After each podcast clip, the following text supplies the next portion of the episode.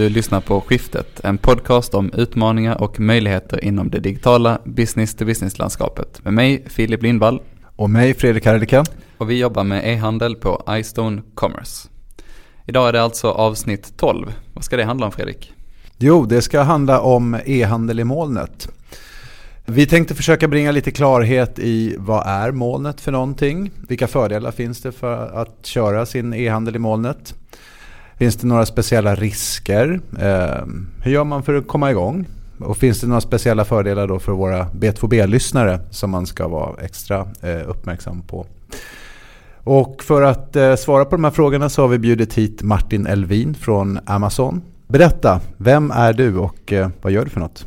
Ja, tack så mycket. Eh, ja, jag heter Martin Elvin och jag är ansvarig för lösningsarkitektteamet på Amazon Web Services i Norden. Bra, eh, vi är jätteglada att du är här idag och eh, ska hjälpa oss med att klargöra frågan hur man kan köra e-handel i molnet. Och jag tänkte att vi hade ju lite mejlkontakt innan du kom hit och det synliggjorde vissa eh, nivåskillnader på liksom teknisk förståelse mellan oss. Vi pratade om lite lambda-funktioner och redshifts och sådär. Eh, vi tänkte ta det här från början eh, och ta det väldigt, väldigt basic. Så egentligen, vad är molnet? Hur definierar man det? Ja, det, det passar ju bra att du ställer de här frågorna för att eh, jag och mitt team vi jobbar just som rådgivare till kunder för att hjälpa dem förstå hur man ska ta till sig molnet och de eh, tjänsterna som finns. Då. Vi har ju över 60 olika tjänster idag och det kan vara lite utmanande ibland att förstå hur man bäst nyttjar dem för att eh, åstadkomma sina, sina ja, lösningarna på sina affärsbehov som man har helt enkelt. Mm. Så eh, molnet kan man ju definiera på många olika sätt och eh, jag skulle nog säga att det sättet jag beskriver det på det är egentligen inte mer komplicerat att det är en tjänst som man kommer åt och nyttjar utan att själv köra tjänsten. Eh, och oftast betyder det idag att man går över internet till exempel men det behöver inte vara så. Man kan även koppla sig till andra leverantörer via dedikerade Eh, nätverkslinjer till exempel om man inte vill nyttja internet. Men det är helt enkelt nyttja en tjänst som man inte tar hand om själv. Mm. Det, det, finns några kvaliteter som vi ser är viktiga med tjänster som tillhandahålls som molntjänster. Och, och till exempel försöker vi alltid se till att eh, tjänsterna som, som vi bygger eh, uppfyller de här tjänsterna för att kunder ska kunna konsumera dem med vissa ja, kvaliteter. Och, och, den första som vi brukar prata om är att tjänsterna ska vara tillgängliga on demand, det vill säga mm. när de behövs. Och, och, hela den här idén tror vi väldigt mycket på. Att man, man ska inte ha IT-kapacitet som man faktiskt inte har nytta för. Man ska inte betala för IT-kapacitet som man inte får ut värde från. Nej. Och det försöker vi då se till med, med tjänsterna. Att man, man kan få kapaciteten när man behöver det och sen släppa tillbaka kapaciteten när man inte har behov av den. Mm. Och kopplat till det, det är också att bara betala för det man faktiskt använder. Så att man inte behöver göra stora investeringar för att få en, en, en kapacitet som man sen sitter på. Utan att man nyttjar kapacitet, betalar för det man använder och sen när man inte nyttjar det så betalar man ingenting längre. Mm. Så att de här tjänsterna i molnet, skulle man kunna säga att dels är det, handlar om att eh, erbjuda serverutrymme, kapacitet och sen så på toppen av det någon typ av tjänst för att utnyttja den, det utrymmet, eller? Ja, eh, precis. Det finns ju väldigt många olika tjänster idag. Mm. Och om man börjar på botten då brukar vi räkna eh, tjänster inom compute eh, som innebär helt enkelt att man, man kör logik, då, program och så vidare. Mm. Och där inkluderar vi till exempel möjligheten att köra virtuella maskiner, det vill säga servrar. Mm. Och då istället för att man köper hårdvara, eh, stoppar in det i rack någonstans och betalar för kylning och elektricitet och allting som man behöver göra samt den, eh, den, eh, den personal som behöver ta hand om hårdvaran såklart. Så istället för att göra det så gör man ett anrop till oss som en molntjänst och så får man tillgång till den serverkapaciteten man, man har behov av. Då. Mm. Um, man brukar ju säga uh, as a service om en massa nya grejer. Hur skulle man definiera detta? Är det hosting as a service eller är det Ja, det är ju också en fråga om eh, terminologi och hur man definierar det. Och vi brukar väl oftast prata om infrastructure as a service på, på bottennivån. Men sen när man kommer lite högre upp, typ, ja, det finns begrepp som platform as a service och, och software as a service. Och, och, här blir det lite luddigare också vad det faktiskt innebär. Eh, så, så vi istället för att använda precis de orden pratar vi ofta mer om eh, bas, alltså grundläggande tjänster på bottennivån som eh, compute och storage, networking om man nu kan använda de engelska termerna. Där då. Eh, och sen ovanför det kanske platform services. Eh, som ja, skulle kunna eh, liknas vid platform as a service men det beror på lite hur man, hur man definierar det. Och där inkluderar vi många av de tjänsterna som ligger lite högre upp än bara virtuella maskiner. Till exempel en helt hanterad databas så att man kan få en, en Oracle-databas som infrastrukturmässigt sätts upp och hanteras, backup, allting gör görs av oss. Replikering, synkron till multipla datacenter och så vidare. och så vidare. Saker som kan vara ganska komplicerat och, och tidsintensivt att sätta upp själv då. Man ska ha den kompetensen. Istället kan man låta oss ta hand om det om helt enkelt bara beställa vad det är för någonting man behöver så sätter vi upp det istället. Då. Och där, det är ju då den högre nivån med, med plattformstjänster. Och där, där är väl de flesta tjänsterna idag egentligen. För de flesta kunderna är intresserade av mer funktionalitet och eh, eh, lättare hantering än vad man får när man bara jobbar med virtuella maskiner. Som inkluderar då att man ska patcha operativsystem och installera mjukvara och, och så vidare. Och så vidare. Och det är inte där som de flesta företag känner att de får ut värde utav IT. Nej. Utan man vill ha mer, snabbare, nå ut till kunderna snabbare, göra det billigare och så vidare. Och fokusera på det som kanske är ens egen core business mm. och inte IT-hanteringen i sig. Det är väldigt mm. få företag som kanske har IT-hantering som, som sin core business.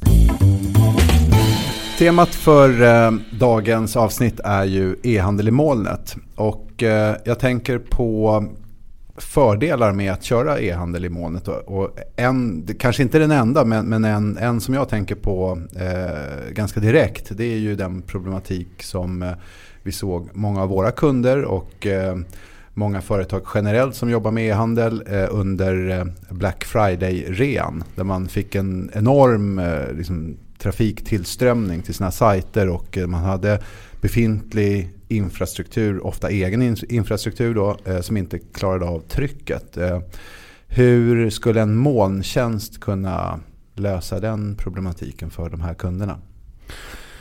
Visst, eh, den typen av utmaningar passar ju molnet väldigt bra för. Eh, I och med att, som jag berättade lite om, att man har möjlighet att få de resurserna som man behöver vid varje givet tillfälle och inte behöver sitta med en överkapacitet.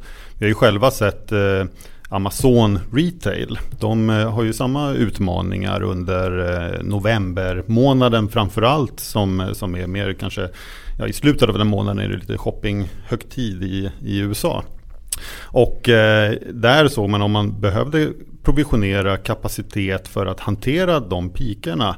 Kanske man ligger en 15, 20, kanske 30 procent över förväntad peak. Om man ska ligga där hela månaden då är det ju någonstans runt 70 procent som är helt eh, slöseri med kapacitet helt enkelt. När man inte nyttjar den när det inte är peak-tillfälle. Då.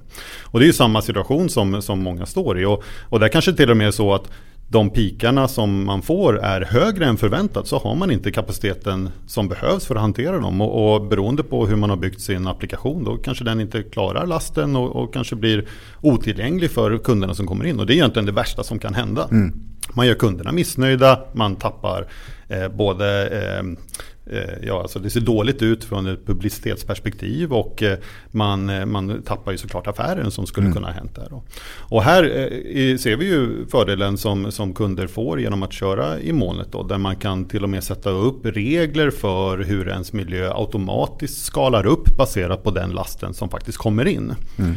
Och där ser vi att kunder som till exempel ShopDirect i eh, England eh, som kör sin eh, e-handelssajt på, på Amazon. De lyckas skala upp miljön för att hantera just Black Friday och hanterar eh, 10 000 order per timme från en mycket lägre nivå som är den, den vanliga nivån de ligger på. Mm. Och det är ju då utan att behöva ha en stor mängd kapacitet som ligger och bara producerar varmluft egentligen däremellan. Mm. Hur...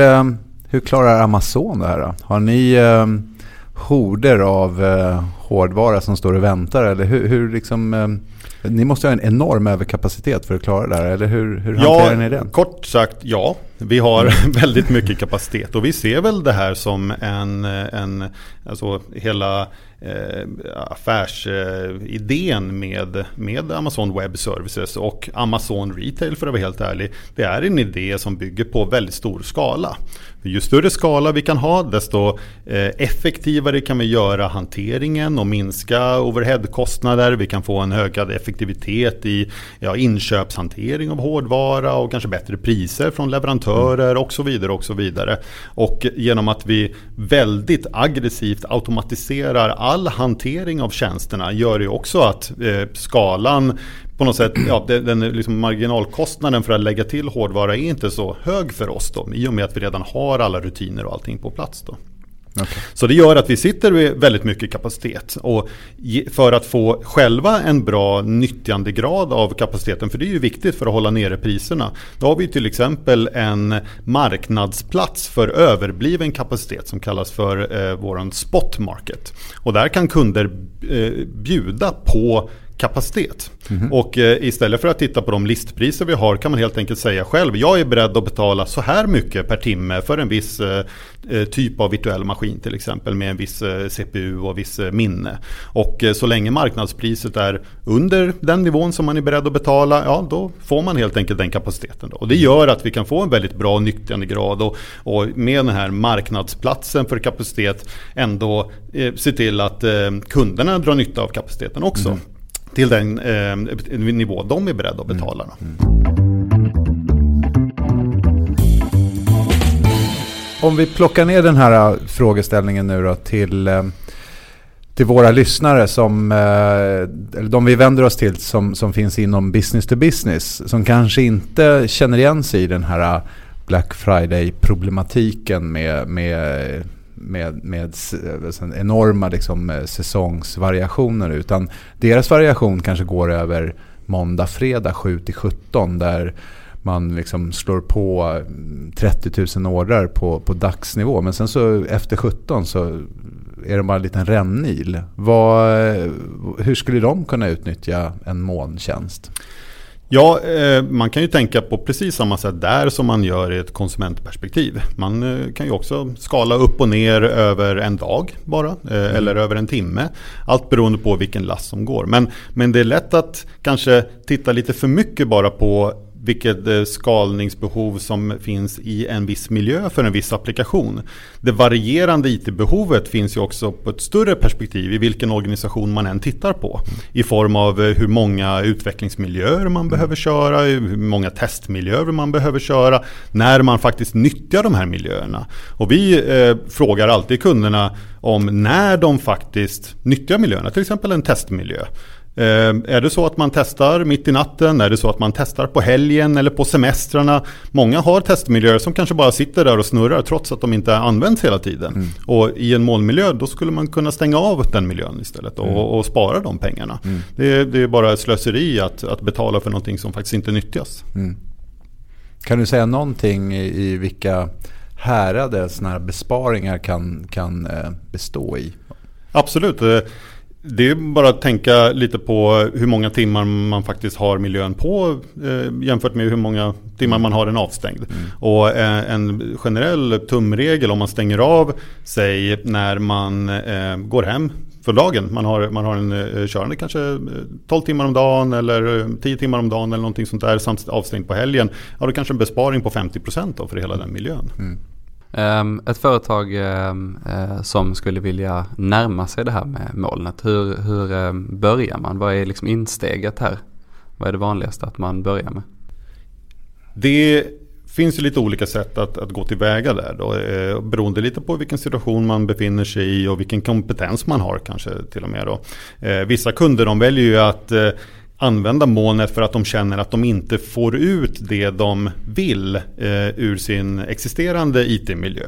Det kanske tar för lång tid att få resurser medan man vill vara lite mer snabbfotad, dynamiskt och nå ut till kunder lite snabbare. Och då kanske det handlar om nya initiativ som man tittar på. Man kanske som en retail, eh, retailbolag vill släppa en mobilapp för att öka sitt kundengagemang till mm. exempel. Och då har man ju ett varierande behov för kanske den backend som behövs, den serversidan hemsidan som används till mobilappen. Och eh, där kan ju molnet vara eh, ett bra eh, första steg då, att, att, eller som ett första steg mot molnet att börja, börja använda det i, i den situationen. Men det är många som har en, en existerande IT-miljö självklart som också börjar titta på utifrån ett dev-testperspektiv. Lite som jag nämnde också för att snabbare få tag på de resurserna som behövs för att snabbare kunna tillgängliggöra servrar till utvecklare för att inte utvecklare ska sitta utan att kunna komma framåt helt enkelt. Då. Och det är ofta ett bra sätt att börja få erfarenhet för hur man jobbar med molnresurserna för att sedan kanske titta på hur man nyttjar eh, molnet i produktionsmiljö istället. Då.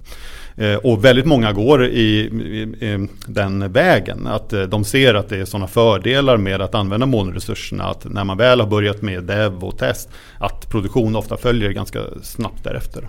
Mm. Man har ju pratat om molnet väldigt, väldigt länge tycker jag nu. Eh, hur känner du att eh, svenska företag och IT-chefer eh, ligger jämfört med USA till exempel? Tar man emot det här och liksom omfamnar man det här och eh, eh, trendar det? Eller vad ska man säga? Ja, ehm, eh, över de senaste åren så ser vi att mer och mer traditionella bolag har eh, inte, eh, alltså inte längre tänker på molnet som någonting som de kanske ska göra utan snarare frågar sig själv hur man bäst nyttjar det. Och vi jobbar ju idag med, med stora bolag här i regionen som, som Ericsson och, och Nokia och andra eh, som, som eh, använder molnet för att eh, få ut de här fördelarna vi, vi pratade om som snabbare tillgång till IT-kapacitet och eh, vara mer eh, flexibla i hur man jobbar med IT över, överlag. Mm. Tror du att det är vanligt att eh, företagen känner att det finns en risk i att ligga i molnet? Att man inte har kontroll på sin data, vad som sker där, att man är lite osäker på säkerhetsfrågan? Jag tror att det finns absolut en, eh, en mognadsfråga här då, men, men snarare skulle jag nog säga att där vi vi börjar komma idag det, det är snarare att vi hör från kunder att de känner att de är säkrare att köra i molnet än att, att försöka underhålla saker själva. Eh, det, det säger sig självt att ett, ett, bolag som Amazon Web Services och, och, den mängd resurser som vi lägger på säkerhet det finns ju väldigt få som har möjlighet att, att göra samma sak. Då. Och det är därför vi ser organisationer som, eh, som NASA och eh, andra som självklart har väldigt höga säkerhetskrav nyttja molnet istället för att försöka bygga det själva. Mm. Jo, om man vill eh, lägga en, eh, till exempel sin e-handelslösning i molnet. Men man har eh, sitt affärssystem befintligt hos antingen själv eller hos en annan leverantör. Måste de finnas i samma ställe? Kommer det här innebära då att svaret eh, från en molnleverantör som är att säga, ja, men då måste ni flytta er ERP-lösning också? Eh, eller finns det andra sätt att göra det? Det är väldigt vanligt att ha sitt system uppdelat. Så att man eh, drar nytta av till exempel molnkapabiliteten för sin e-handelsplats medan man fortfarande kör sitt ERP-system inhouse.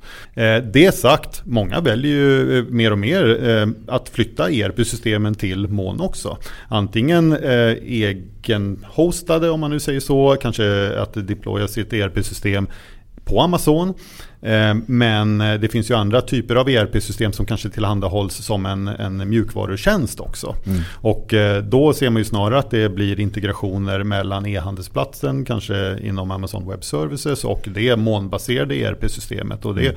det är samma sak där, man mm. behöver då tänka på bara vad är det för tjänsteanrop som görs och vad är det för, för svarstider som man, man måste uppnå då för att det ska funka bra för, för slutkonsumenten. Mycket intressant. Martin, du har givit oss väldigt väldigt uttömmande svar. Eh, och jag har egentligen bara en enda fråga kvar som jag kan komma på. Eh, vad är lambda-funktioner och redshift? Okej. Ja, om vi, vi, ska, om vi ska gå dit. Så ja, eh, lambda-funktioner är istället för att deploya en hel applikation med programvarukod och vad det nu kan vara för någonting. Så är lambda-funktioner helt enkelt en, en liten kodsnutt som du väljer att köra baserat på någonting som händer i din miljö. Och sen den andra frågan du hade, det var Redshift. Redshift är namnet på vårt eh, eh, hanterade datavaruhus. Och faktum är när vi släppte det, det var en av de tjänsterna som har vuxit snabbast av allting som Amazon Web Services någonsin har släppt. För att eh, eh kunderna såg det som ett eh, problem att hantera storskaliga relationsdatabasbaserade datavaruhus. Det är väldigt kostsamt att köpa in de ofta väldigt specialiserade hårdvarulösningarna. Svårt att få en effektiv effektivitet i nyttjandet, att man ser till att man hela tiden får ut värde av datavaruhuset och man kommer ofta till ett läge där man kanske inte kan göra allt man vill i datavaruhuset för att kapaciteten inte räcker. Då.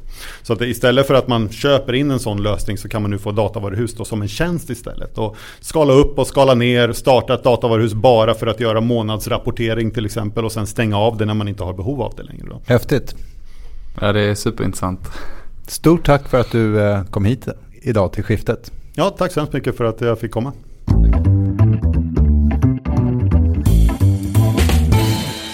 Ja, det här var ett superintressant eh, avsnitt. Eh, hoppas ni lyssnare tyckte det också. Eh, det finns givetvis mycket mer att prata om på det här området, men vi försöker hålla det till ett ganska kort och koncist avsnitt. Ehm, man tänker ju direkt på B2C-branschen när man eh, hör molnet och dess användningsområden, men det är ganska tydligt efter det här avsnittet att det finns ganska så stora fördelar även för B2B, vilket är intressant. Mm. Och jag tänker på att eh, man kanske tänker mest på den här elasticitetsfördelen. Eh, men det finns ju så mycket annat som, som man kan eh, få hjälp med genom att eh, köra, köra sin lösning i molnet. Tyckte ni det här var intressant och vill höra lite mer om hur det här skulle funka för just ert företag så hör gärna av er till oss på skiftet istone.com. Vad, vad ska vi köra nästa avsnitt? Då är vi på D-Congress och rapporterar från den stora mässan i Göteborg. Vad är det för mässa? Sveriges största mässa för digital handel den 10 mars. Och där kör vi eh, live-poddande ifrån. Jajamän, vi ska försöka intervjua några av dem som står på scen och pratar. Så att vi kan dela med oss av det för er som inte kan besöka mässan. Kul. Vi hörs då, hej då. Hej då.